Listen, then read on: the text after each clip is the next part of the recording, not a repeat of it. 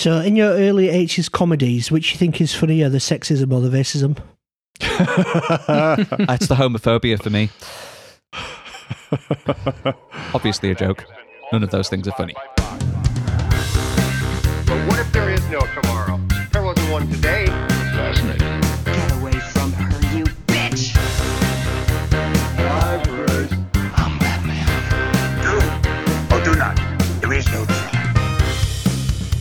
Hello and welcome to the Nerdfest podcast. Today we have with us, Dan Watkins. Andy Chandler.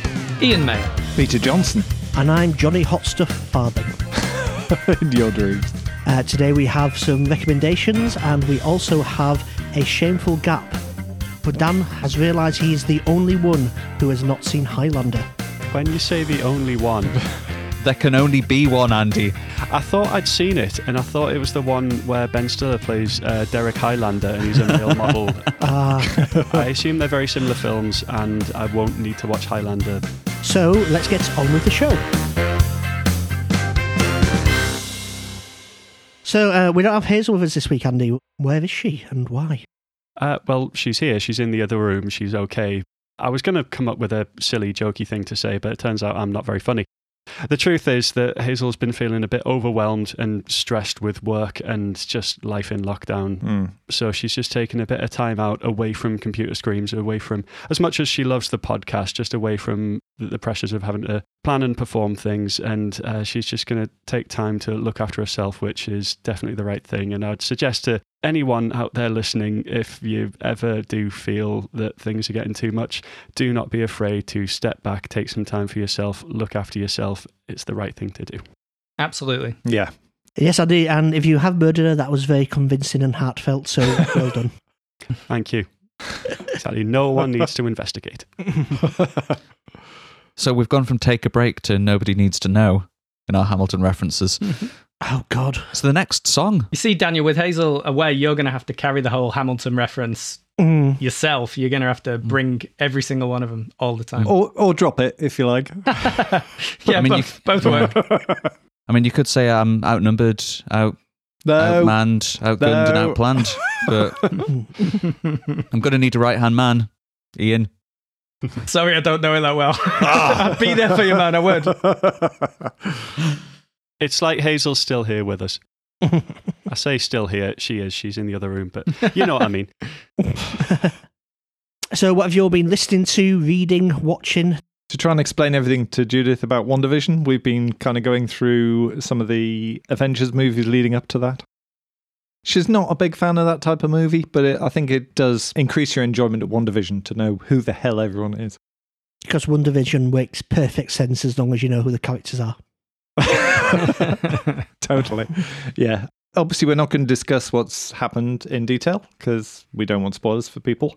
And we don't know. But uh, the, the plot has thickened, shall we say. I'm loving WandaVision. Marvel doing kind of baby's first David Lynch show is such an impressive swerve.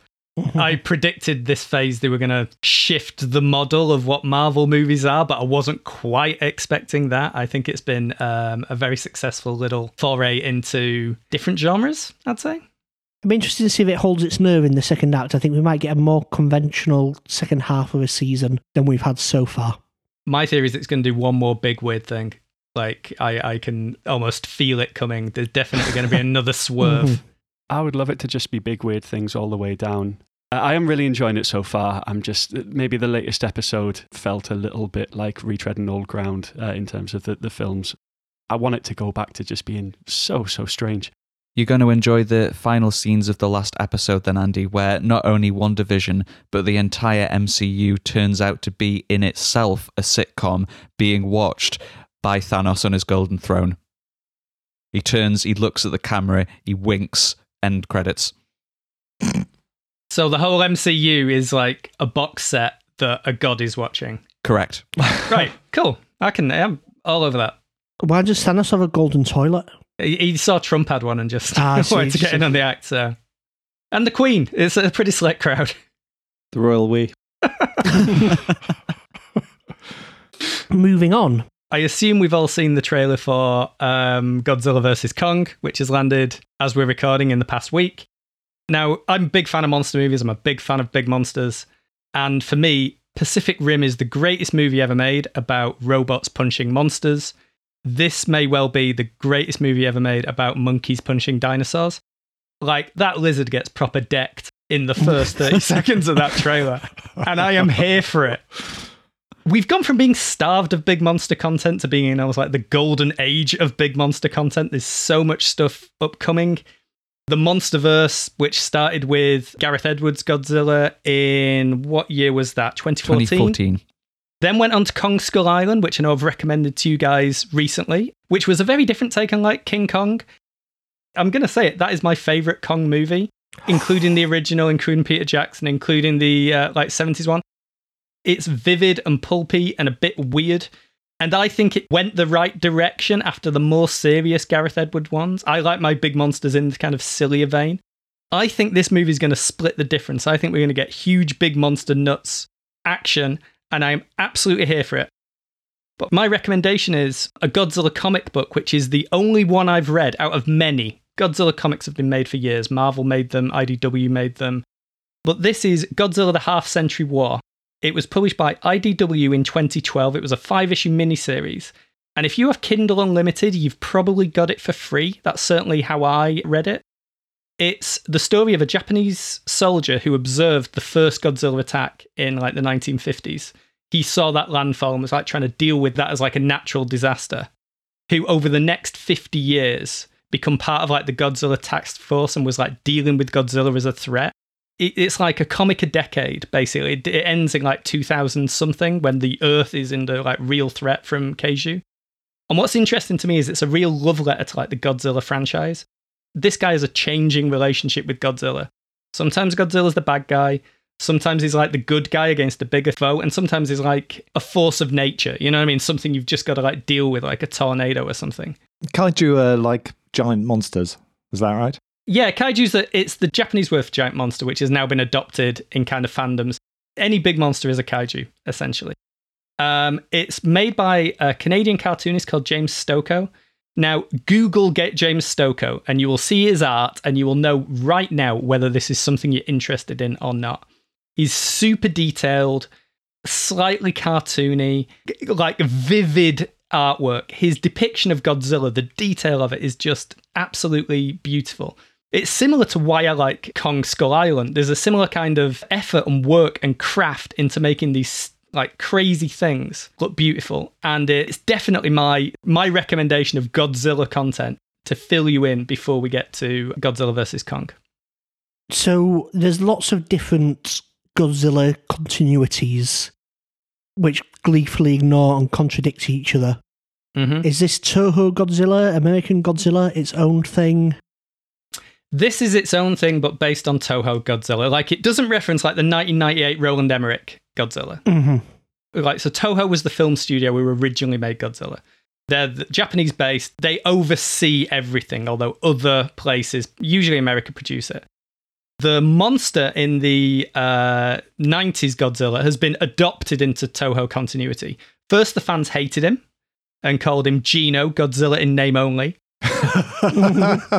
If you watch uh, the 2002 maybe uh, Godzilla Final Wars, which is a Japanese one, 2004. I think it is. 2004, the Godzilla fights Gino and like just batters him for like as revenge. But now he's been ad- like adopted by the fandom and called Zilla. It doesn't follow the films directly, but it goes through the crazy period of like the 60s and 70s, um, which is called the Showa era, I believe it's called. I'm sure you can Google this and find out. But like that was when Destroy All Monsters being the high point, like multiple monsters fighting each other. The beauty of Godzilla is you can tell any kind of story with them.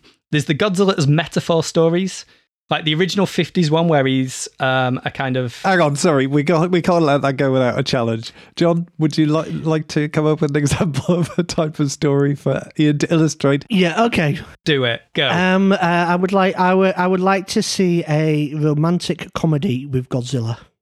Uh, right. If you could do a romantic comedy when there's an earthquake going on, you can do a romantic comedy with Godzilla. It's actually if you treat Godzilla been as done, an ex- hasn't it? With the um, what was that film called? With um, Oh. Anne Hathaway in Yeah, the one where she can control Colossal. Colossal. that is Godzilla for metaphor as addiction.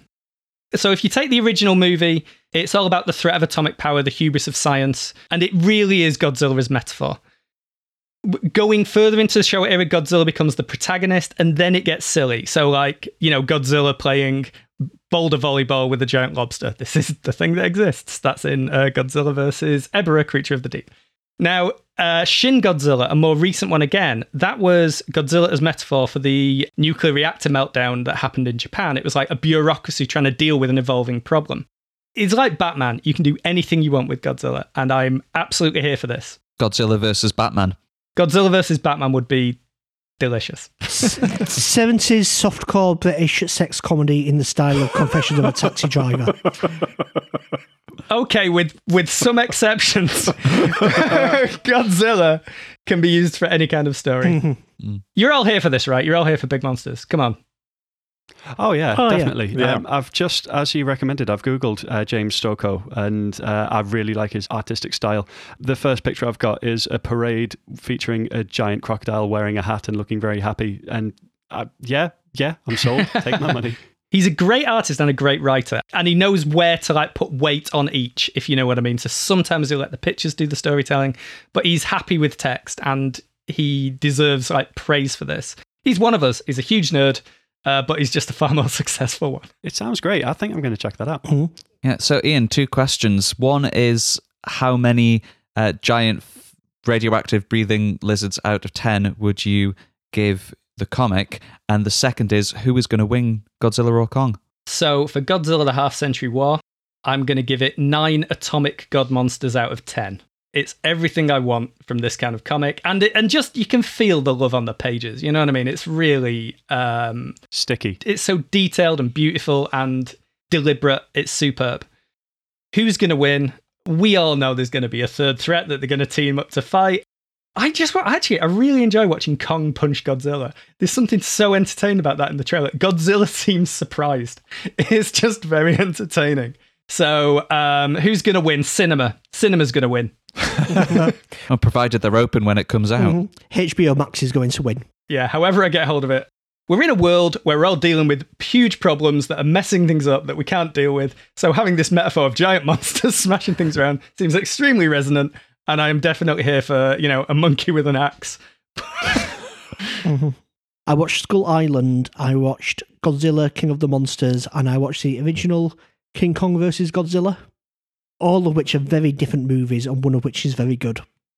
Um, I've been recommended Skull Island a few times in the past, and I, I kind of disregarded it.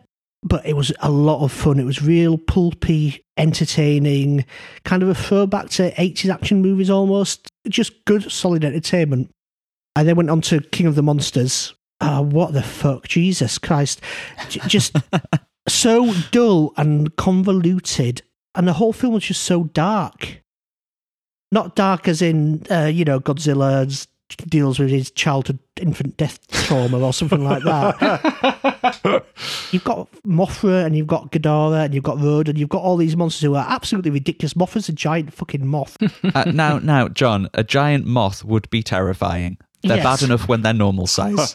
Mm, Don't you love Mothra? That like a studio has had success with like a giant atomic dinosaur and they're brainstorming, right, who can fight this giant lizard? A lion? Nah. A moth. That's the one. and everyone agreed. And it's like hugely successful. There are there are Mothra movies. They don't really Yeah. make it over here, but there are like dozens of Mothra movies. mm, I absolutely love Mothra, but Mothra is an inherently ridiculous giant moth. and the film doesn't lean into that ridiculousness at all. The film gives us like a quite dull, muted Mothra that they're almost embarrassed to admit is a giant moth. And also, it's implied that he fucked Godzilla or that she fucked Godzilla. How does that work? I think that implication is only there to you. I'm not sure. I'm not sure of a casual reading of the movie. Well, That's your 70s porn movie, John. Yeah. that's your 70s body comedy right there. Um, and then I watched the original um, King Kong versus Godzilla, I believe it is, which is an early 1960s film. The version I saw seemed very similar to the original American Godzilla, where they'd obviously filmed some very cheap bits, kind of of a guy sat in front of a desk who's American, trying to make the narrative clearer for an American audience. There is a great history of Japanese films and TV shows being adapted for a Western audience with Mm. additional like characters and exposition. Yeah. Power Rangers being the most Mhm. Yeah. ridiculous example. Well, the cartoon Battle of the Planets from the 60s and 70s, which is a adaptation of Gatchaman, a, a kind of superhero Japanese show, into like cut out some like adult bits that perhaps weren't suitable for children and had a robot that just explained the plot.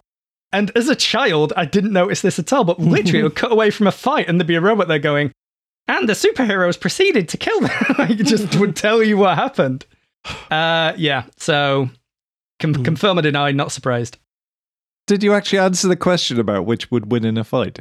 Uh, no, I politically I cannot say. One is an atomic god who fires radiation and destroys skyscrapers with a single swipe. The other's a, a, a, a large monkey. With an axe. With With an an, axe. axe, John. Come on. There was a very good joke on Twitter, and unfortunately, I don't know who it was, so I can't credit it, but it was like a sample scene from Godzilla versus King Kong. And it's King Kong's aide to Godzilla. What, your mum's name's Mothra too? Wait, Mothra is Godzilla's mum, and yet you think in that film they got it on. Oh, they're monsters, you know. It's like if you get have ger- gerbils that fuck each other, don't they? Even if they're sisters. uh, I don't think Godzilla's more intelligent than a gerbil. Uh, Some someone recommends something quickly before we s- talk more about gerbils having sex. We're really missing Hazel's calming influence here. uh, Dan, what have you got to recommend? Well, uh, I've got something to recommend, and like Ian, it's a new addition to the Nerdfest bookshelf. In fact, it's four new additions to the Nerdfest bookshelf. Our friends at Bloomsbury Raven sent us The Mask Falling by Samantha Shannon, which is the fourth book in her Bone Season series. And I didn't want to start reading from book four, so I went back to book one, started at the beginning, Of course you did. I spent the past couple of months reading the whole thing, and I've really enjoyed it. It's the year 2060, and about 200 years ago, something happened that caused some people to become aware of the ether, which is the spirit world inhabited by ghosts and poltergeists and things like that. These people are called clairvoyants, and they access the ether in various ways, whether it's tarot cards or possession, or in the case of Paige, our hero, being able to dreamwalk, leave her physical body, and inhabit other bodies. Unfortunately, at the same time, 200 years ago, a nasty, horrible government regime called Scion took control of the country and made it their mission to wipe out the unnatural clairvoyance. To go any more into the plot would be a spoiler because something happens about 50 pages into the first book that changes everything. Your complete perception of what this story and what this series of what's going to be seven books is about. I wouldn't call it a twist, but the plot changes in such a way that everything's completely altered by it. It totally got me unexpectedly. I had no idea this is what the book was actually going to be about. And that was the point that I got hooked into it because I thought, well, if you can make a change that bold so soon into the first book, anything's on the table here. And it really propels everything forward in ways you would never expect from the first couple of chapters. Book two focuses on the criminal underworld of London. Book three takes Paige to Manchester and Edinburgh as she attempts to start a revolution. And the scenes in Edinburgh, particularly, are brilliantly realised. I know the city quite well, uh, especially after many lockdown walks, and I could picture every single spot that's described in that book. The Mask Falling takes place in Paris. It fills out the world that Samantha Shannon's created, and it gives everything a more international scope. From a story point of view, it also drops in a series of huge cliffhangers, which mean that when book five comes out, I will be reading it because I need to know what happens next. Andy Serkis and the Imaginarium are mentioned in the acknowledgements of several of the books. So, if that means a screen adaptation's on the way, they'd be great people to do it. You could really see how Serkis's knowledge of mocap and VFX would work with the spirits and the ghosts and the other supernatural elements of the stories. And if I had to do an elevator pitch, the Bone Season series is The Hunger Games meets Buffy with a touch of Ghostbusters. If you like any or all of those three things, you're probably going to enjoy the books and you'll almost definitely enjoy a screen adaptation if it comes.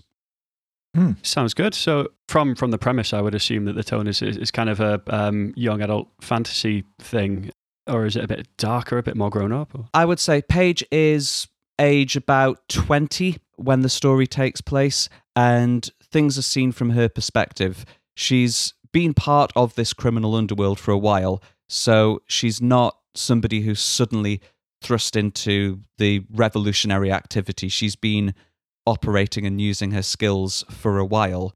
I imagine as a man in his 30s, I might not be the person who relates the most to her as a character, but she's got fairly universal attributes of perseverance and righteousness that you can get behind whether you're a YA or not.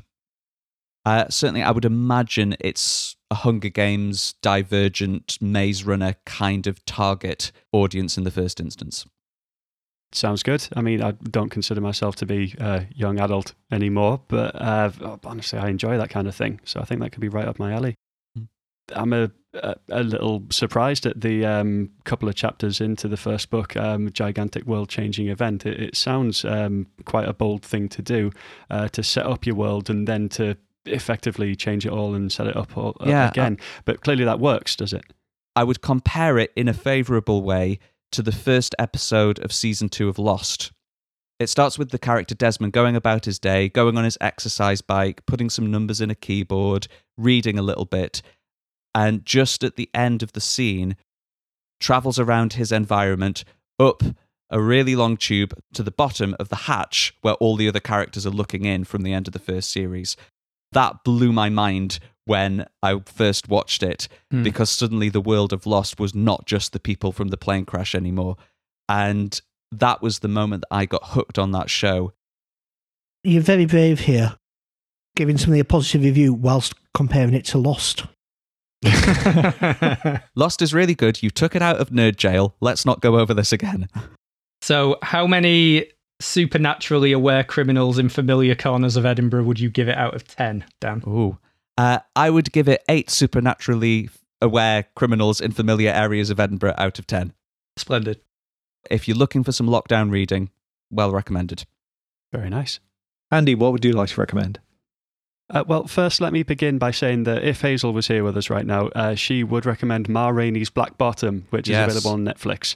Uh, it's an entertaining, characterful drama featuring outstanding performances from both Viola Davis and Chadwick Boseman in his final role. So check that out if you haven't already. It's great. Ma Rainey's Black yeah, it's really good. And Chadwick Boseman is a totally different character in that to what he is in uh, Black Panther. Yeah, he, he is. He uh, was such such a fantastic actor, and um, honestly, I, I first discovered him through the Marvel films, and really paid more attention to him. Sadly, after after he died, and I've gone back over a, a lot of his, his films, and he was phenomenal. And he, I don't think he was ever better than, than he was in, in Ma Rainey's Black Bottom. He, a, a posthumous Oscar could be on his way. And well deserved it would be as well because he is phenomenal. Too true. Uh, but I'd like to talk about something different, which on the face of it may seem like a pretentious art house recommendation, and it kind of is. But please don't let that put you off. So we've all seen how easily a big budget action film with CGI and stunts and quips and explosions and magical lassos can be terrible. Uh, what makes a film good is story, characters, and emotions. So don't be afraid to try something different because it could easily surprise you. And with that in mind, my recommendation is a film called This Is Not a Burial, It's a Resurrection. This is a drama from the tiny southern African nation of Lesotho, subtitled in English for those of us who don't speak Sotho. It's about an 80 year old widow called Mantoa who has lost her whole family and is now just waiting for her life to end. She finds new meaning when her village is threatened with resettlement due to the construction of a dam that will flood the valley, and she inspires her neighbours to push back. Uh, it's a film about resistance and about the human cost of the inevitable onslaught of capitalism and progress. Uh, it's got a lot of heart, but it remains unsentimental and realistic about its subject. The lead role is performed wonderfully by Mary Twala, who sadly died this past July. It's a performance full of dignity and strength, even during the character's weakest and most despairing moments. Uh, it's sometimes heartbreaking, sometimes inspirational. The film was brilliantly shot on location by writer and director Lemohang Jeremiah Mosese. Uh, I really liked his use of colours, long takes, static cameras, deliberate movements, slow zooming in. But my favourite stylistic choice is that the film is presented in the 4 3 aspect ratio, so narrow screen like an old TV. This had two main effects on me. First, there are loads of shots in the film with the sky taking up two thirds or more of the frame, with the people and the land being squashed into the bottom. Uh, the shape of the frame really emphasizes this and gives a sense of the threat of the village being wiped off the face of the earth. Secondly, the narrow image brings a real feeling of closeness to the shots where people group together shoulder to shoulder. And that's important because a particular strength of the film is in the community of people standing together and supporting each other. In a story where the major threat is a village being flooded, it might seem obvious to get a high angle, wide shot of the village, clearly showing what it is that stands to be physically destroyed. But the director forgoes this, um, instead, focusing just on the humanity and you don't see much of the buildings in the village at all. This helps to make the threat less about destroying property, more about people and their way of life being extinguished. It's very smart filmmaking. So, this is the official submission of Lesotho for the Best International Feature Film category of this year's Academy Awards. And it's the first time ever that the country has made such a submission. I really hope it gets the recognition it deserves because it's fantastic. Hmm. So, film is This Is Not a Burial, It's a Resurrection, and you can find it on Mubi. This is a pay subscription service, but Mubi offers a free trial period. So if you fancy this film, give it a shot. You don't have to pay to watch it. And if you enjoy it, there's plenty of other good stuff on Mubi as well. I think you'll be glad if you check it out. Yeah. Is Mubi where you heard of it, Andy? It was, yeah. They send me emails and, and notifications all the time about new films, and I keep on adding things to my already very, very long watch list, and it's becoming out of control. But I, I think Mubi offers a seven day free trial on their website. But if you dig around online, I think I found in the end three months for a pound.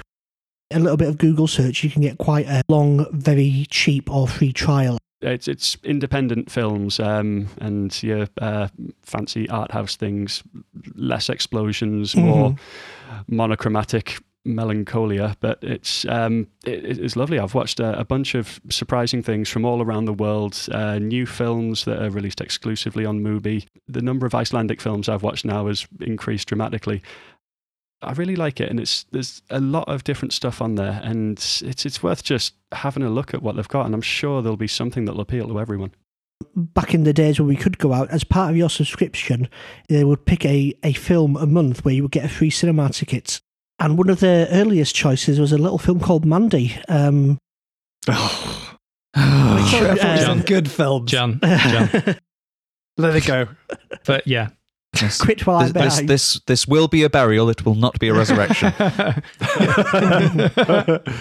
Yeah, it's funny you were talking about sort of foreign movies and art house stuff because I have a roundup of some foreign language stuff I've been watching on Netflix. Some of which you might find worth trying when you run out of English shows to watch. I don't mind foreign movies. I've watched my fair share of Hong Kong action movies, French art house stuff, but it has to be good to justify the extra effort of reading your way through the movie. But I found plenty to enjoy with these. Peter is functionally illiterate, so it's quite difficult. It's a struggle, Yeah. but um, yeah, Bong Joon Ho called it the the one inch wall, where you've just got to jump over that wall to open yourself up to a whole new world of content, which it sounds like both you and Andy have done this week.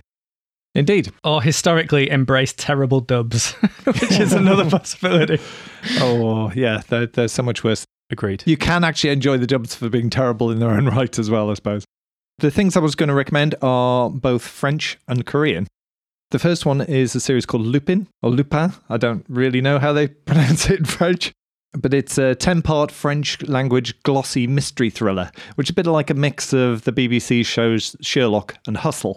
It stars Omar Sy as Assane Diop, a man who's trying to prove his dad's innocence after he was accused of a jewel theft by his employer 25 years ago. It's very loosely based on the French turn of the century Arsène Lupin novels about a thief turned detective, but it bears about as much resemblance to them as Sherlock does to its source. It's slick and well produced, using fantastic Parisian locations. The first episode staged a jewel heist in the Louvre, for example. It's directed by Louis Leterrier. He also directed two Transporter movies and has worked with Luc Besson several times. Omar Sy, I think you were familiar with, weren't you, Dan? Yes, uh, he was fantastic in Untouchable or Intouchable, or however the French version of that would be correctly pronounced. I do have a French brother in law, I should know these things. But um, as uh, the carer of a severely mobility impaired man, he was brilliant in a role that was recast for the American remake as Kevin Hart. Omar Sy went on to be Bishop in Days of Future Past, and I thought he was great for the four seconds that he was on screen. um, and he was in Jurassic World as well, bringing something. Which is more you can say for Yeah. most people in and that. uh, Transformers: The Last Knight as well.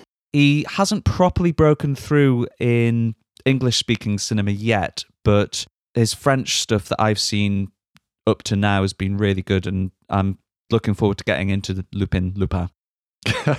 yeah, I'd, I'd well recommend it. We're three episodes in. They've released five of the episodes, and the other five are coming out later this year in summer. Um, it's a bit implausible at times, but it is fun. And that's Lupin. The other French show we start watching, which I've only seen one of so far, is called Call My Agent, Mhm. which is set in a Parisian talent agency after the old boss dies and leaves a power vacuum behind. And the gimmicks that it includes genuine French stars every episode playing the clients. Uh, apparently, one of the later ones is Jean Reno, for example. Um, but it seems quite fun from the first episode, and we enjoyed it. Has anyone else come across that one? Yeah, um, speaking of someone with a French brother in law, it's one of their favourite shows, and it's been recommended to the whole family multiple times over its run. I think they're up to season four now. Yeah, there's at least three of them on Netflix. Yeah, and it's always right at the top of my, my parents' Netflix watch list. They really Okay. enjoy it. Do Do you have a Korean brother-in-law? I do not, sadly. no. okay. Oh, yeah. Would you like one? Well, north or south? Central. Where did your mail order pride come from, Dan? Scotland. I need to think of a good answer here. Um, it was an email. Email. She's on my computer.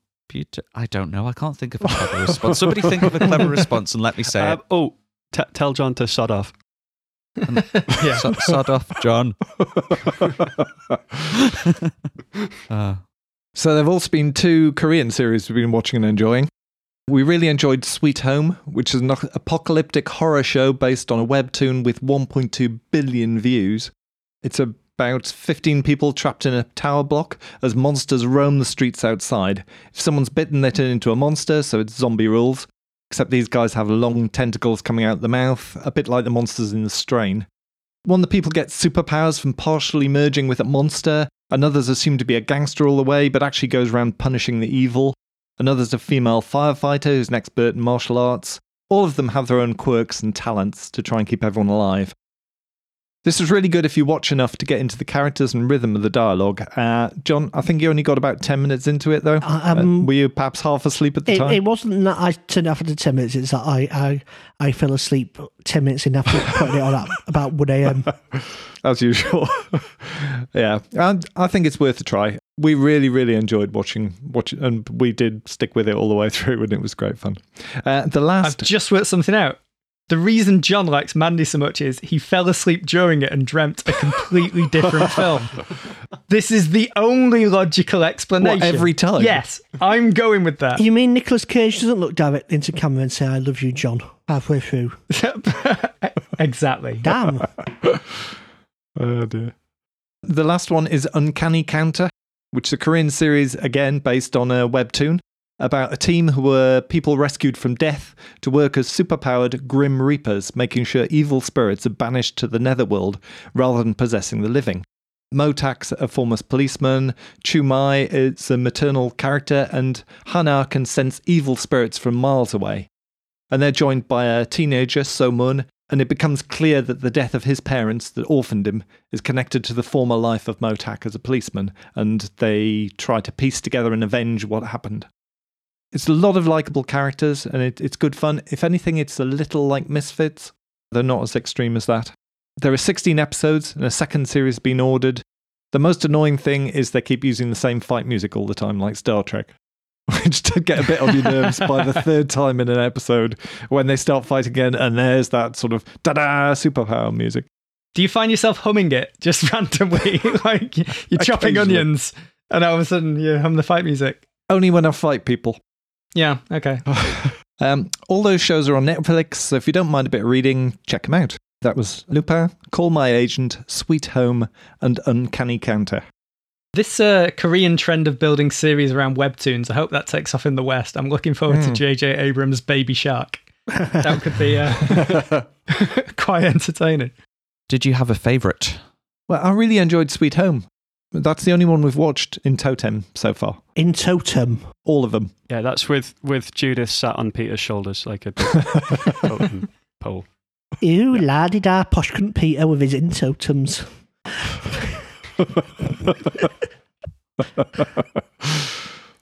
I've had a look at Sweet Home. I didn't get around to actually watching any of it yet, but I've read some stuff and watched a trailer, and I wasn't 100% sure. Mhm. Is, d- does it take itself kind of seriously, or is it a bit silly and fun in that way? I mean, it's a serious threat, but there's plenty of enjoyment to be had. You warm to the characters. That's the main thing. Yeah, I might give that a shot then. That sounds good. Uh, but out the two Korean ones, Uncanny Counter probably is the more humorous. There's a lot of nice little humorous touches in that, as well as you know the bad guys getting beaten up regularly. Sounds entertaining. So, at what point did we all get over our subtitle phobia if we ever had one? Because I think I always grew up watching John Woo films and stuff like that. And I remember always trying to seek out the subtitle version from very, very early on. But likewise, with a lot of the old kung fu movies, the bad dubbing is kind of an inherent part of the charm. There's actually a bit of the dub of um, Hard Boiled that I really, really enjoy, and it's just not the same in in the kind of uh, original text, which is uh, the police chief is asking about a, a cop named Tequila. And he goes, What is your office called? Vodka? And he goes, Ha, no, tequila. And it's just insanely amusing. My granddad, growing up, he always needed the subtitles on. And so I was quite used to watching TV and watching films with Mhm. the subtitles anyway. So when there was a film that specifically needed them, it didn't really have any barrier in my mind, if that makes sense. particularly late at night, and a lot of the American stuff that's quite thickly accented and things like that. I find I just have the subtitles on anyway because I tend to have it on quite quietly if it's late on an evening and stuff like that. I don't recall a time when I specifically had a problem with subtitles. I imagine when I was much younger, um, they would have put me off. But uh, off the top of my head, the earliest film I can remember really, really loving uh, that had subtitles was probably Battle Royal, Mm. or is it Royale? Royale. Battle Royale with cheese. I think it's I think it's Royale in the film, but Royal if it's a wrestling match. Mhm. Sounds good. I remember renting The City of Lost Children from my local video shop and being mortified it was a dub, but being impressed that at one point there is like a song that had been translated and it still rhymed and made sense in English, which is a phenomenal feat. Like that's uh, you know the the writer and actors of that did an amazing job. The Magic Roundabout that was dubbed in England, but the guy that dubbed it didn't speak French, so he just watched the episodes with the sound off and made up a story that fitted the visuals. Yeah, Eric Thompson, hmm Emma Thompson's dad. I don't know if that's because they figured the stories wouldn't translate to an audience, or whether it was just they didn't care. I don't know. How different could they be though? you know what I mean? The the dog finds something. Mm. Uh, And then there was the Magic Roundabout movie with Robbie Williams as um, Zebedee. Was he Zebedee or no, as, as Dougal the dog? Am I the only person that remembers this? What, really? I think I've erased that from my brain. I do remember that, and there was another one, I- Dougal and the Blue Cat, which was a previous movie. Yeah, movie. Dougal the Blue Cat was a very old, it was an old one. It was around the time of the original series. But Then they tried the to Robbie reboot Williams was a CG remake, Yeah. wasn't it?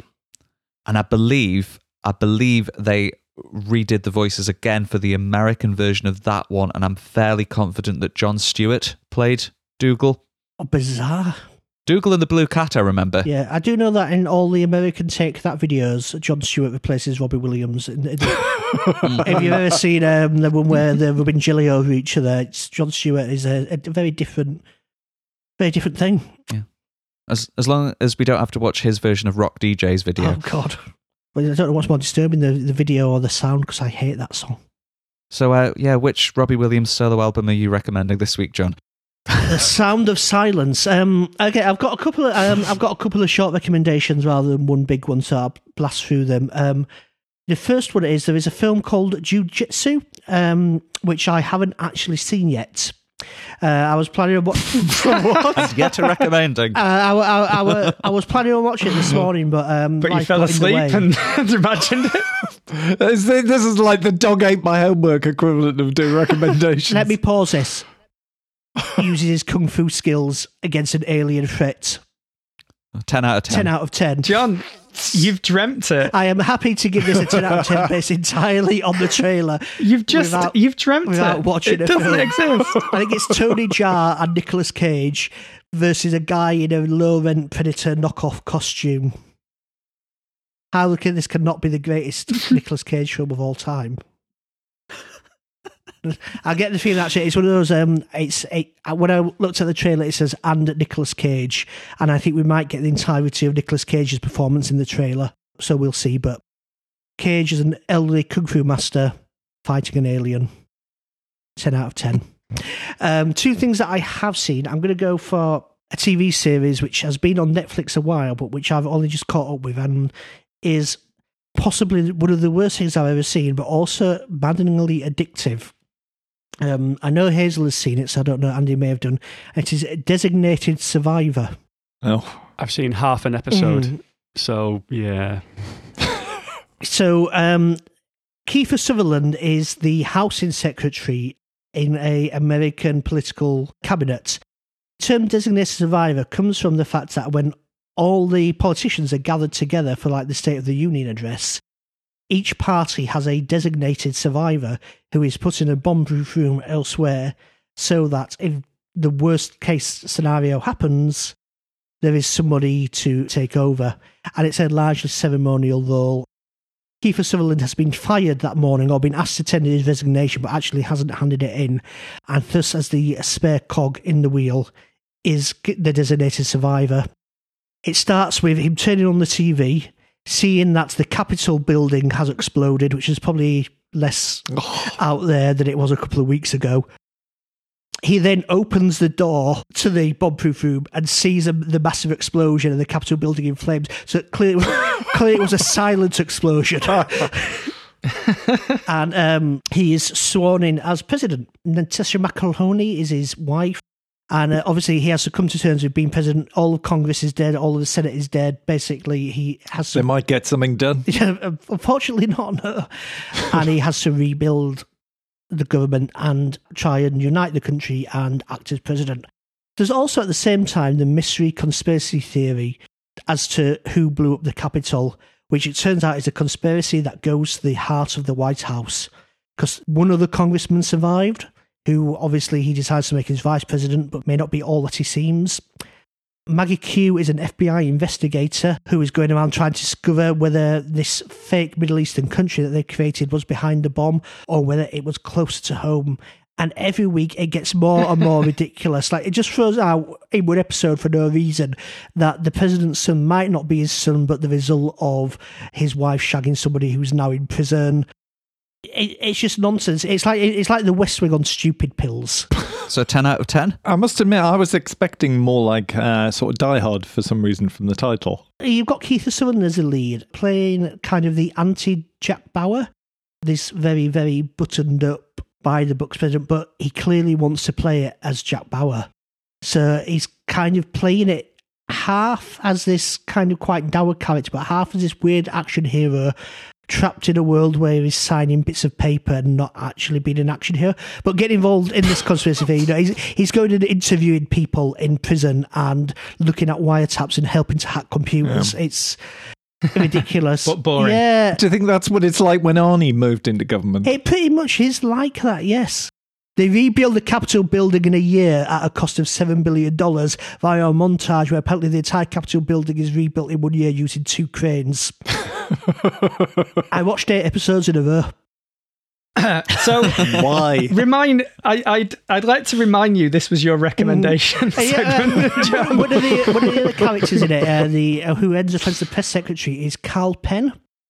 House. But he actually served, bizarrely enough, after he did the Harold and Kumar films in the Obama White House. Yes, that's why he left House, I think, wasn't it? Yep. He is credited both as a star and as a political consultant in an attempt to give this thing some kind of realism. It's just so ludicrous. But my favourite bit is I don't know if people know the idea of like a back end pickup for network TV shows in America. You'll get picked up for half a season, and then if it's going well, you'll get like the back end order. Yeah. And it's normally 13 episodes and another nine. And I have never seen a TV series so clearly aware that it was going to be cancelled wrapping up the story in episode 13 and then suddenly getting picked up and having to desperately string this thing out for another nine episodes after Uh. killing like the one of the main characters who is the head of the conspiracy like what do, what do we do now yeah it's ludicrous it's ridiculous but on a saturday night when you've had a glass of wine or a beer and you just want to switch your brain off and let something flow over you. It's it's it's, it's fun. As I say, I, I watched eight episodes in a row, and I'm I'm on to season two, and it's a real guilty pleasure. I'm hooked, and I'm ashamed to be hooked. Uh, you watched eight episodes in a row, and now your vivid Nicolas Cage hallucinations are like merging into a vivid White House conspiracy hallucination. Write it down; you'll make a million. So my question about Designated Survivor is: uh, firstly, is it more or less realistic than 24? Secondly, is it more or less realistic than real American politics of the last four years? I would say it is less realistic than 24, but more realistic than real American politics. Um, so that's it. Yeah. And one very briefly thing that I would actually like to recommend is a film called The Rental, which uh, I saw a few months ago, and I, I may have mentioned to people at the time, but it's just popped up. Um, it got a cinema release in America, but it's just popped up as a Amazon original and on Amazon Prime this week, so it's more widely available. And it's a nice little taut little thriller horror movie um, starring Alison Brie and a guy whose name I forget. Uh, isn't it Dan Stevens Dan Stevens, I think, is best known for Downton Abbey.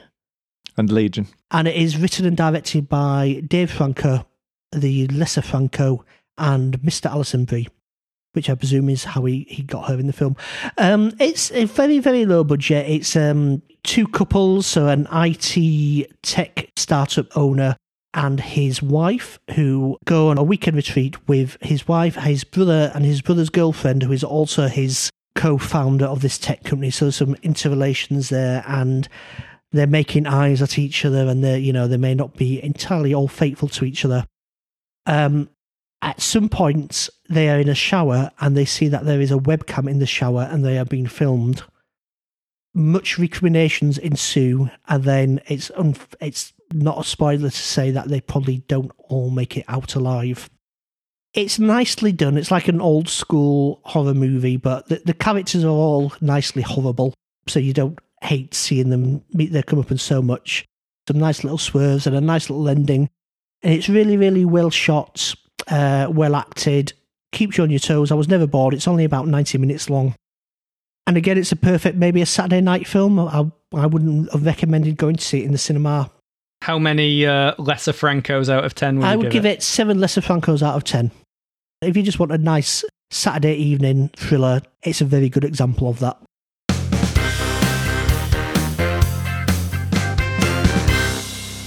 So, um, Daniel, Yes, I understand that you have a shameful gap.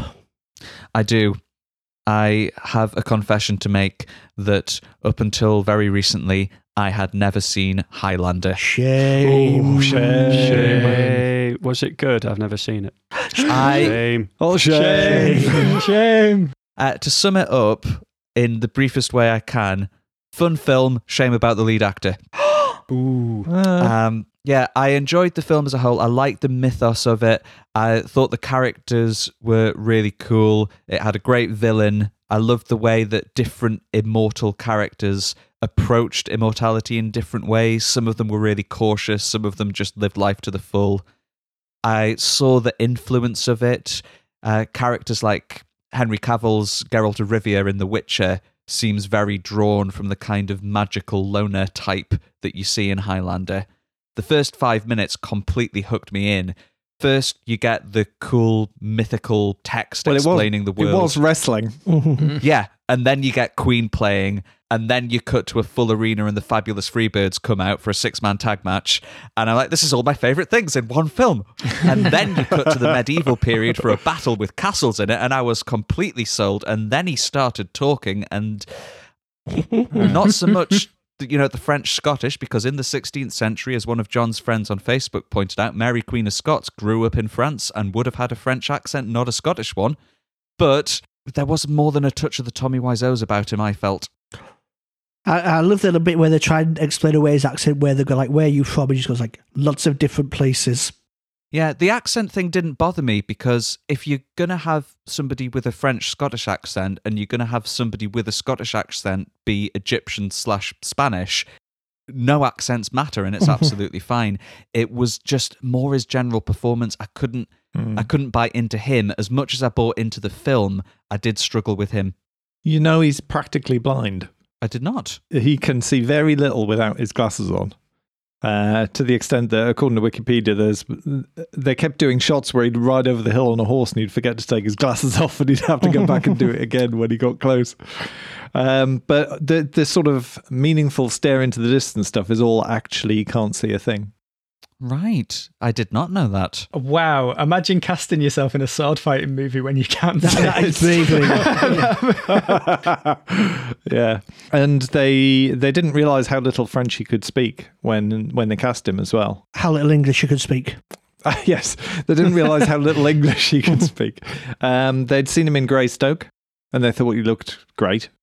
And perhaps what they took as sort of acting was actually just incomprehension to some extent. And yeah, you had to have a voice coach for like three or four hours a day and all sorts of things. So did Sean Connery mind? Yeah, the, the, I think I have mentioned this in the podcast where Sean Connery had an accent coach, and they said to him, "What sort of Egyptian prince do you want to be?" And he said, "A Scottish one." I, Connery was really fun in it, I Mm. thought. It seemed like he was having a good time, especially in there's a really good training montage in the film, and there's a shot of them just running joyously along a beach. Yeah. And it's the happiest I think I've ever seen Sean Connery. Ap- Apparently, he, he he took the part for the money, and he was very well paid. I think he got paid like a million dollars for ten days' work or something. Uh, and it was a, a money role. But then when he got over there, he kind of really got on with the director and um, really really enjoyed himself. Because the, the director, it's not his first film. I think he'd done Razorback Yeah. before this one. Russell Mulcahy, but he was at that point he was best known for doing all the Duran Duran videos. That was his sort of claim to fame. There's a great story, and you can see it a little bit if you watch the film. Of uh, I think Sean Connery had to finish like at five o'clock in the evening, and if it went one minute over, he got paid an extra hundred thousand dollars or something. So on the last day, they were really, really behind, and he was like going, "Oh, I'm getting somebody here." So the director, about half past four, just got him to stand in front of like a fairly plain background, like with a tree, and Ken said to me, "Okay, look this way, look that way, laugh, smile, frown." Wrap about one minute to five minutes. It was like, you bastard. and just, there's lots of cutaways. An- another weird story about it is it starts with a Sean Connery voiceover, and it has a, quite a weird echo on it. And apparently that's because they recorded it in his bathroom at his house in the south of France. I love Highlander. I grew up with it. Yeah. It appeals to like the fantasy nerd in me greatly in that it's quite a mysterious plot. For some reason that's never quite explained, you become immortal, like you experience an event that could kill you and it doesn't. And then you are cursed with this immortality. And you're forced into a game you don't understand. You you are drawn to other immortals and you face each other and will kill each other. And ultimately, you're gonna win something. It's just a very compelling mystery, and it allows this kind of flashbacks to different eras. As Dan says, different people approach their immortality in different ways, and it's really compelling. The moment you start explaining it, as in the sequels they're on, Yeah. it falls apart completely. But as it stands, it's superb. And Yeah. the reboot is apparently in heavy development Right. um, directed by uh, Chad Stahelski, who's one of the John Wick guys, Mhm. who in a former life was um, he was actually Brandon Lee's stunt double on The Crow. He's like uh, one of these Hollywood stuntmen of yore. It's mm. interesting you mentioned The Witcher because mm-hmm. like the sword fights in The Witcher, I think are extremely well done and they're very stylized, but they're taken from kind of European sword fighting methods as opposed to like stage fighting methods. And I don't think we've seen the big martial arts film that does the kind of proper broadsword rapier, you know, like the, the kind of medieval ba- bartitsu, I believe it's called, like stick fighting. I don't believe we've seen one that's really pushed that. And mm. given kind of modern production values and keeping it, cutting down to this like bare bones premise, I think there's real potential in that. Yeah, it's interesting you mentioned the mystery because that's one of the things I really liked about it. I knew that there could only be one, and I knew that you got these immortal people, but I liked that they didn't try and explain it too much. But it sounds like there were more Yes, Highlanders. and I highly recommend the um, the cinematic original cut of Highlander 2. if you want the explanation. Uh, they, What if I don't? Then don't watch it at all. Stay away. Yeah, I recommend you don't watch if, it. If all your other films burn down, maybe. But other than that, stay away. don't watch the producer's cut Yeah. where they tried to roll back and make a more sensible sequel. I mean, are you going to watch this film? Highlander 2? Yes. Well, based on what Ian's just said, not Yeah. likely. I mean, can, can I just ask, at, at any point in the film Highlander, was there an implication that they were actually all aliens from the planet Zeist? No. No. Okay. It's funny that, isn't it? Hmm. It's like they forgot. Yeah. And was there any indication in the first film that has an alien from the planet Zeist, Connor MacLeod would be perfectly placed to create a shield over the Earth to stop the depletion in the ozone layer, killing everybody? It's sort of hard to tell from some of his lines, but I don't think so. Was it at any point in Highlander indicated that after Sean Connery died, it would quite easy to bring him back just by saying his name? Am I to assume that one or all of these things happen in the I mean, I would say this is a film before film love, but all of these things happen in Highlander too. and you're recommending that Dan watches Highlander 2? It's surprisingly difficult to get the um, the cinema version because what happened was, was Good. No, there's a um, reason for that. Yeah, the, a few years later, they went back and did like a a producer's cut where they kind of rolled back on them all being aliens and tried to make a little bit more sense out of it with some voiceover and stuff. And that's the version that is easier to find now. Um, but to find the actual original awful cinema version, I had to buy a DVD. It's surprisingly difficult to get hold of the same the original Mm. cut in the same way it's surprisingly difficult to get hold of kids' toys with lead paint on them. There's a very, very good reason for that. I'm just surprised they had so many um, sequels and follow ups because they had like two extra movies. They had They got to five movies. Yeah. Oh God! Right. Okay. And then there was several seasons of the Honda TV show. There was The Raven, which was a mm-hmm. spin-off as well, TV show. And this was from a movie that cost 16 million to make and only brought in 12 million on its box office. so it wasn't a hit. It was massive on VHS, though. We we can't go much further without mentioning the amazing soundtrack to Mm. that film. I mean, Oh, yeah. Queen have done like two remarkable movie soundtracks that aren't like regular soundtracks. You know, they're songs basically. They've, they've just produced the Flash Gordon soundtrack is phenomenal, and Yeah. the Highlander soundtrack's phenomenal. I did write in my notes, must get Queen Highlander soundtrack. It's a kind of magic, is the sort of equivalent to Queen album. Yeah, that's the problem with Highlander 2 as well. When like you've got all the Queen soundtrack in Highlander, and then the opening credits of Highlander come up and it says "Music by Stewart Copeland of Sting," and you're like, "Mm, no. Did you, Stewart Copeland of Sting? Did you just say? Yeah, it's like the Handmaid's Tale. O- o- of the police, sorry, yes, but of the Sting. It's really good. Uh, yeah, Who Wants to Live Forever is a beautiful song, hmm yeah. despite having Brian May sing it at the start. Mm. I was kicking off when Bohemian Rhapsody came out, like where they had the big thing in Bohemian Rhapsody about Freddie Mercury discovering he has AIDS and writing Who Wants to Live Forever to come. And you're like, no, it was written by Brian May for the Highlander soundtrack two years before Freddie Mercury had any inkling that he was ill. Yep. Yeah, about a French Scottish clansman mourning Yeah. over the aging of his wife. Mm-hmm. I will make a point just about historical accuracy because it, it is something I always look for in my films. Um, good good bit of location work in Scotland. Eilean Donan Castle, which turns up in quite a lot of films, was used really well. But there was one really glaring error. Uh, as was it the time traveling immortal swordsman?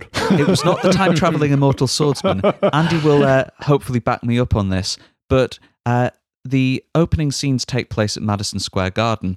Now, the Fabulous Freebirds did have a very brief run in that New York territory in 1984 before they were scared off by Andre the Giant, but they made their name in 86, around that time feuding with the Von Erich family in Dallas for the world class championship wrestling company based in Texas. They would have been nowhere near Madison Square Garden in the year that the Highlander film was released, and to pretend anything otherwise is unforgivable, quite frankly, Andy.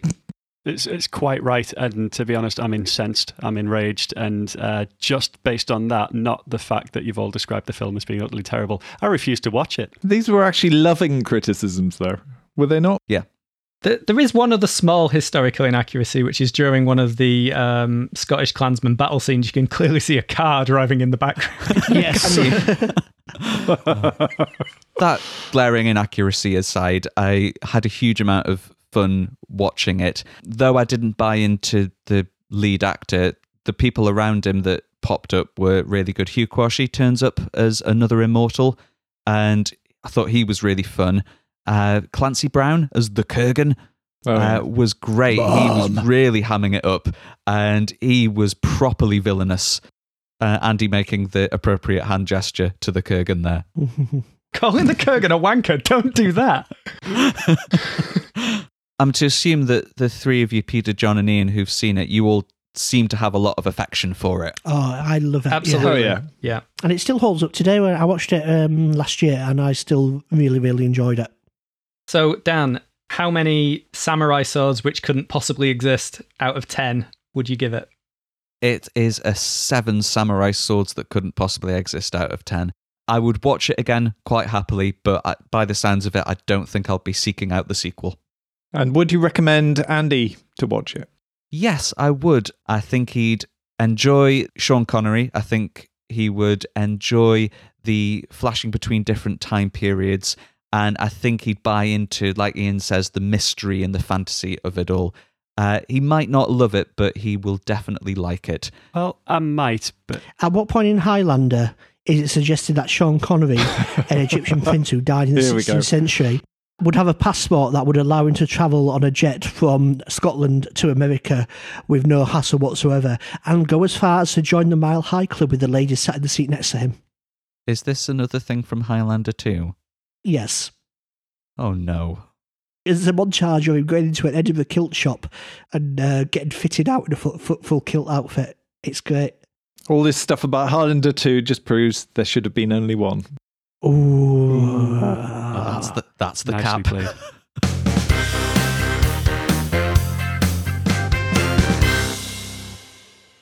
Uh, so that's been another frankly mediocre episode of the podcast. I hope you enjoyed it. Back in two weeks for the, the same old shit. Follow us on Facebook, Twitter, whatever. Don't care really. Give us a like. It's all user metrics in it. Buy a mattress in a box. That's what we want. We just want enough people to listen that we can sell a fucking mattress in the box at the start of the show. That's all we want. So we, we, we apologise for the, the conduct of Jon in the last 30 seconds. Uh, he has taken the uh, disrespecting of Highlander 2 quite to heart. This episode, you've been listening to a man who's been badly dubbed for the entirety of the program. A man who'd love to see clairvoyance versus Highlanders. A man betting heavily on the monkey.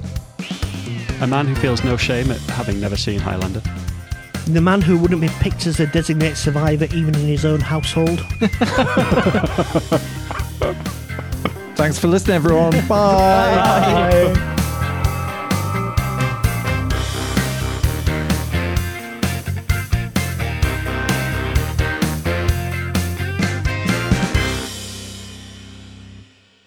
So, Andy, this is not a funeral, it's a resurrection. Is that what it was called? Yes. Uh, this is not a burial, it's a resurrection. It sounds great. It legitimately does. I'm definitely intrigued by it and what you said. But don't you think it would have been better that instead of the village being threatened by a flood, it was threatened by Godzilla? It would. Oh, yes. Hmm. Yes, definitely yes. Just Godzilla, though, it would have been ridiculous and over the top if there'd also been a giant monkey. Don't you think, Dan, watching Highlander, would it have been better if the prize was not mortality, but your own pet Godzilla?